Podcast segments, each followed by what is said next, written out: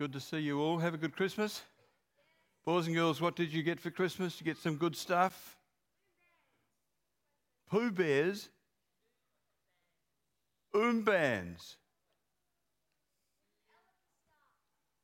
I have no idea what you're talking about. My grandkids have got the same stuff, I know. well, I hope you had a good Christmas. We're headed to a new year that uh, is full of excitement for us. Um, I'm going to be speaking a little series over this month of January, which have to do with standing on the standing on the edge of uh, on the on the on the moving on the edge of destiny, and and looking at one or two things that we need to be aware about as a church that that will help us as we work through the notion of moving on the edge on the on the the limp. You know, with with Nick coming in in February, with the things that happen in January We've got to think through the notion of living on the edge of destiny and, and knowing that God has something new for us, something different for us into the future. So, one of those things on the 14th, before I get started, um, uh, let me say this. I went to a pastor's breakfast uh, a few weeks ago at MST, and uh, we had breakfast and all that sort of stuff, lots of conversations. But the speaker for 15 minutes was Dr. Bernie Power. Bernie runs the Muslim program at MST, and he was beyond excellent. He was just superb. So I rang him up and said, Has what you just said been photographed? And he said, Yeah, I delivered that at a, at a high school recently, and it, they, they taped it all. It goes for about a quarter of an hour. I said, Would you give me permission to play that as the sermon slot uh, on, on a Sunday in January? He said, Absolutely. Here, I'll send it to you. So I've got it. And on the 14th, we're going to hear Bernie Power talking about what's happening in Israel. Now, that has to be one of the best shots that we can do. So I would invite you, please, to talk to your friends about it, to talk to your family about it, and if they want to get an insight into that, uh, please invite them to come along to be part of, a part of that. Bernie is just superb. You'll see when, when you, you see the presentation that it's dead, dead worthwhile having a look at. The rest will, will flow as you'll see. So I want to talk today about moving on the edge of destiny and, and think for just a little bit what that means, moving on the edge of destiny. The history of the church is a, is a record of a relay race. Uh, the writer to the Hebrews in chapter 12 starts off that chapter by talking about the relay race that, that human beings are involved in. Let me just read it to you. Therefore, since we are surrounded by such a great cloud of witnesses, let us throw off everything that hinders and the sin that so easily entangles, and let us run with perseverance the race marked out for us. Let us fix our eyes on Jesus, the author and perfecter of our faith, who for the joy set before him endured the cross, scorning its shame, and sat down at the right hand of the throne of God. The picture here is of a relay race, um, and the baton is passed from one runner to the next. And we clearly get the picture from this reading that each of us have a period. Each of us have a time which is our time. And when that time is finished, we hand the baton on to somebody else who's going to be able to take the race on to the next. Now, the truth is that in relay races, the, the racer who's just stopped doesn't go and sit down. Have you ever watched them? Do you what do they do? They watch the next runner because their finish, their completion has to do with what the next runner does. They've got to know when to hand the baton at exactly the right time. They've got to make sure that the one they hand it to has been trained for the position, and then they hand it on and watch as the baton goes forward. We're moving on the edge of destiny. In 2024, new pastor, new whole sense of direction, new sense of God present with us. This is exciting. This is really exciting and needs to be done well. So let me have a comment, a comment today. We're all so, shoulder standers, every one of us, on our parents, on our grandparents, on those around us. We're all shoulder standers. We all have our day in the sun. There comes a time when we need to say, I need to pass the baton to somebody else who now takes over from me, but I don't stop doing what I turn into as a mentor. What I turn into at that point is to, is to barrack for and encourage. Remember, I, a while ago, um, I was talking about the Girls' Brigade and having one of the ladies here praying. Now, uh, that's what I meant by having a mentor. The mentor prays. That there's nothing wrong with Girls Brigade. It's, it's the fact that the church provides somebody to support, encourage, and build up. Bring up the Girls Brigade. How's it going? What can I pray for this week? You can do that mentoring process, which, which finds a foundation for each one of us. There comes a time when we pass the baton, and there's also advice for new runners about how we go about the process. All of the Bible characters are shoulders to stand on, but let's think about this very, very carefully. There's a suggestion that each of us can choose a Bible study, a Bible candidate, and, and simply realise that as the, as the shoulder we need to notice whose shoulders we should choose to stand on. Because some of the people in the Old Testament and the New Testament are not relevant to who we are, because their giftedness is not the same as our giftedness. How do we go about the process of choosing the shoulders to stand on? What makes a good set of Bible characters? Whose shoulders should we stand on? Well, uh, Moses, David, Peter, Solomon, Elijah. This is a bit of a worry, isn't it? What was Moses? Moses was a murderer. Uh, who we got next? David. What was David? He was an adulterer and a murderer. Uh, there was Peter. Uh, he had a few years in the sun, more than just a few years in the sun, but he was a betrayer. Not a great lot, are they? This is not a great lot to choose from. How about Solomon? Well, his hands were so covered with blood that God said he wasn't allowed to build the temple. Uh, what about Elijah? No, Elijah was a massive failure at the end of his three years stint. He ran off into the desert and, and maybe we're looking for the wrong thing, looking for somebody who we can put our our strength into. Well, let me just talk about Moses. Were all these men perfect? No. Uh, did you know that there's a prostitute in Jesus' family line? So it's not just all about men, it's about women as well. Though in those days, of course, women were less consequential and so they weren't listed all over the place. There were still women who did their thing. What are we going to say? A study from the past. Let's just look at this very, very carefully. We're going to talk about Moses for a minute. Moses is the chosen one, as you know. He's, he's uh, retrieved from the bulrushes by Pharaoh's daughter and looked after for her. He's, he's a baby in the, ba- in, in the basket, and he probably lived in the palace for about 20 years. He was Moses, the favoured one. He was favoured in learning, in food, in wealth, in clothes, in position, in influence. He was a massive possibility. Moses at the character check sees an Israelite being beaten, and what does he do? He murders the bloke who's doing it. Moses in the desert. He's there for 40 years. There's time for character formation, character development in that time. God calls Moses after 40 years, and there's another character check. Moses says, Don't, don't, don't, don't, don't choose me. He fails in part, and let's look, watch that next part. When we fail to fully respond to God's call, we limp. We always struggle around that weakness, which is ours, unless we hand it over to the Lord and let Him use it. Moses commences God's purpose for his life after 60 years. He, the release of the Israelites from Egypt to political intrigue, pressure, obedience, uh, and Moses spends 40 years out in the desert. So by now, he has spent 20 years in the palace, 40 years in, uh, up on the farm, 40 years out on the desert. And by the time we get to see him in action again, he's 100 years old.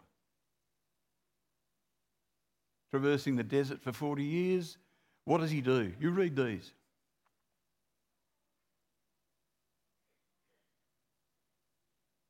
He's the most powerful leader this world has ever seen. Who could traverse the desert with millions of people and keep for 40 years the whole tribe together?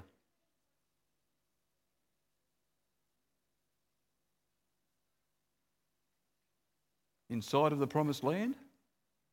Numbers 20, 1 to 13. I'm not going to read it to you. After 38 years of faithful, same character flaw appear, is apparent in his life as when he killed the Egyptian. I can usurp God's authority by my own action. when we're looking for somebody whose shoulders we can stand on, this little idea is very important. I can bring God's purposes into reality by taking control myself. I can stop what that bloke's doing, I can kill him. I can take the people into the, the, the promised land. Two pieces of evidence. Verse 10 Listen, you rebels, must we bring you water out of the rock? Who's standing next to him? Aaron. He's not talking about him and God, he's talking about he and Aaron. Who's rescued Israel? As far as Moses is concerned, it's him and Aaron. What presumption! Then Moses raised his arm and struck the rock twice. This is the second bit. Make those comparisons if you want to. The consequence? Now remember who Moses is. Remember the things he's done. Remember the relationship with God. Remember the depth of character, the greatness of wisdom, the great power of a leader. The Lord said to Moses and Aaron, Because you did not trust in me enough to honour me as holy in the sight of the Israelites, you will not bring this community into the land I gave them. Moses must have felt that his whole purpose in life, his whole life's destiny, had failed. These were the waters of Meribah where the Israelites quarrelled with the Lord and where he showed himself as holy among them. The fatal character flaw because you did not trust in me enough to honour me as holy. Both of you disobeyed my command to honour me as holy before their eyes. Now, I want to say that fatal flaw is rampant in our society. And one of the things that our churches need to look at, look at very, very carefully is this notion of who's the boss. Who's the boss? And the corollary to that is what are we actually looking for when we're looking for somebody whose shoulders to stand upon? We've looked at five or six and we noticed that they're all pretty nasty people in some respect. They have character flaws. We want to look for somebody, and this is a key idea. We want to look for somebody whom God has been able to use, not who is characterfully perfect. We're looking to see what God has done through that person. We're looking to see how transparent that person is in terms of God's behaviour. Sure, we all trip up. Sure, we all bust our nose on the ground. We bust our knees on the ground and we stand up again and He says, I forgive you, I heal you, now get on with the business. Do we follow Moses? Yes, we do. But we learn from Moses about the mistakes not to make. And the same applies to other people. As we are standing on the edge of destiny, we've got to say to ourselves, whose shoulders will I stand on? And what can I learn from this person about my own behaviour? And how can I find in that person the transparency to let God do what he wants to do? Now, this is the foundation for 2024. This is where it all starts. Whose shoulders are we actually choosing to stand on when we are the shoulder standers? We need to draw two observations from Moses, apart from the obvious self analysis in relation to Moses' experience. God says, I am the Holy One. I always was, I always have, I always will be. If you as a church choose to head off into theology that is uh, disdainful of me, I will leave. And slowly your church will fade into non existence.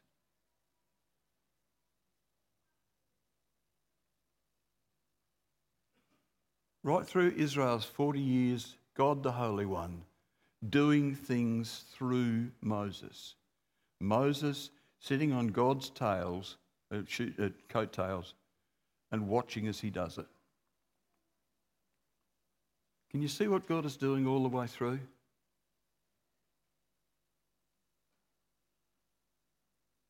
the God they were dealing with created the world. The God of Abraham, Isaac, and Jacob, Yahweh. They dare not pronounce his name Jehovah. Calling out for himself a holy people. He abhors evil, will not, will not be prepared to cope with evil, destroys it, wrestled with it, cleansed the people, was jealous for his people. This God is our God. And if we're going to learn about standing on the shoulder standers and discovering that we've got to stand on God's shoulders and not the shoulders of the name, not in an ownership sense, but in a belonging sense. I am today who I was then. Now, I want to ask a question. I think in our society we have lost a sense of the holiness of God. I watched a video the other day by Louis Giglio about the, the, the breadth of the world, the size of the world. And uh, it was mind blowing. You get a chance to see it, then you look at it. What I say, I mean, he says. What I say, I mean. This is not open for negotiation. As we plan 2024, as we go about the things, the issue is not what the, the elders say, the issue is not what the leadership says, the issue is not what Nick says. The issue is what is God saying. What I say, I mean. Moses was told to do something and how to do it. God cannot have Moses' sin in the new homeland. And so he can't go home. You want to choose to do things your way because you've done it before? Not a part of the deal. Moses is excluded from the goal of his whole life commitment. Bible characters and our fellow human beings are not a loss. They reveal to us how God can use us in our frailty. Because we are as broke as Moses is. We are as rough as Elijah was. Even worse. But God can use us. This church can come alive in Jesus Christ despite the fact that we are not perfect. That's what this shoulder stander stuff tells us. Just let him through you into the church. Leave behind, my family's been here for 35 years. We're the pillars of this church. We're going to keep. Leave it behind. I'm not having a go at anybody. I hope nobody had a shot. I'm being rude there. I'm not.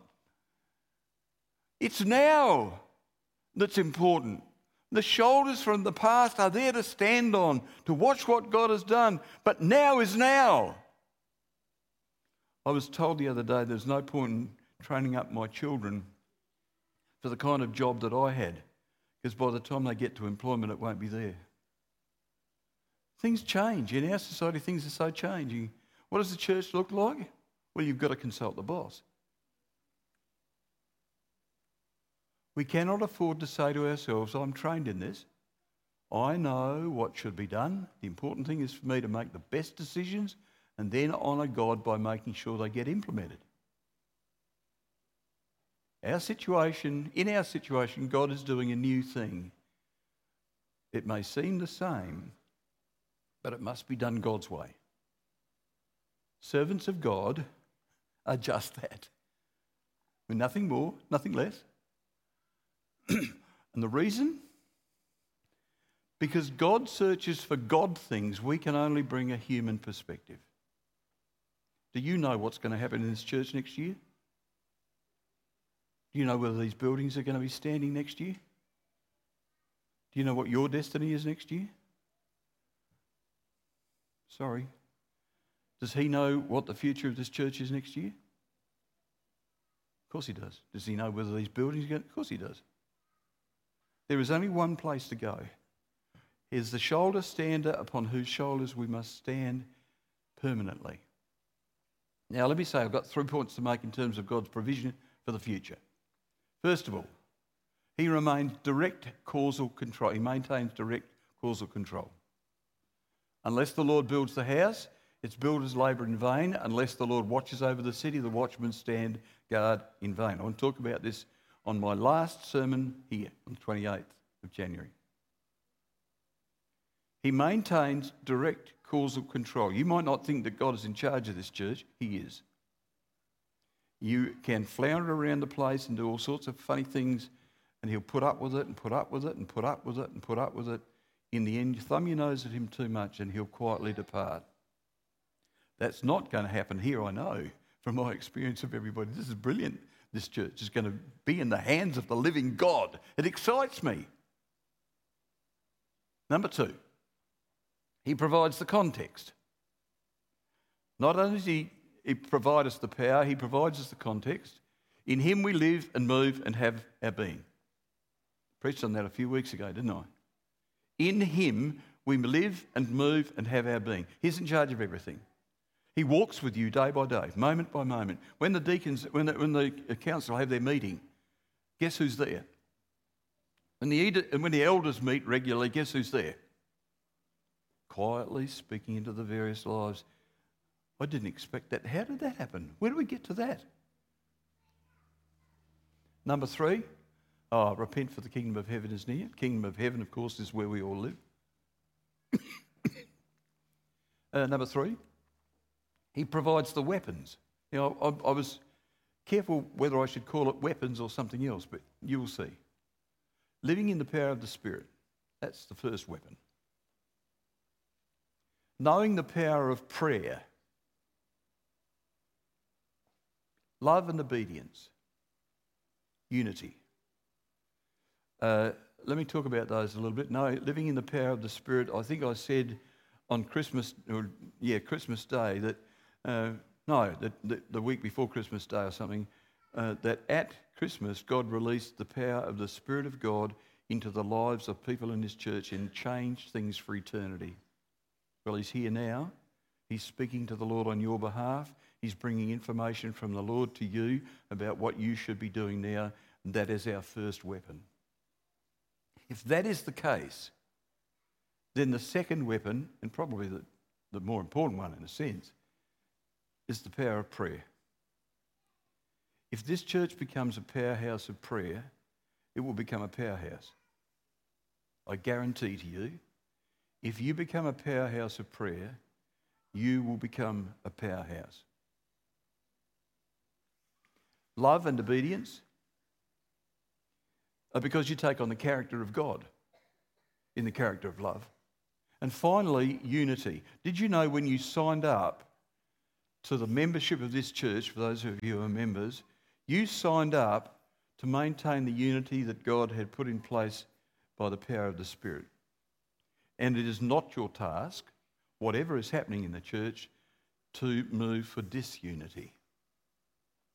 It is your task, all of our tasks, to maintain unity so that when the world looks at us, they say, wow, how do they do that?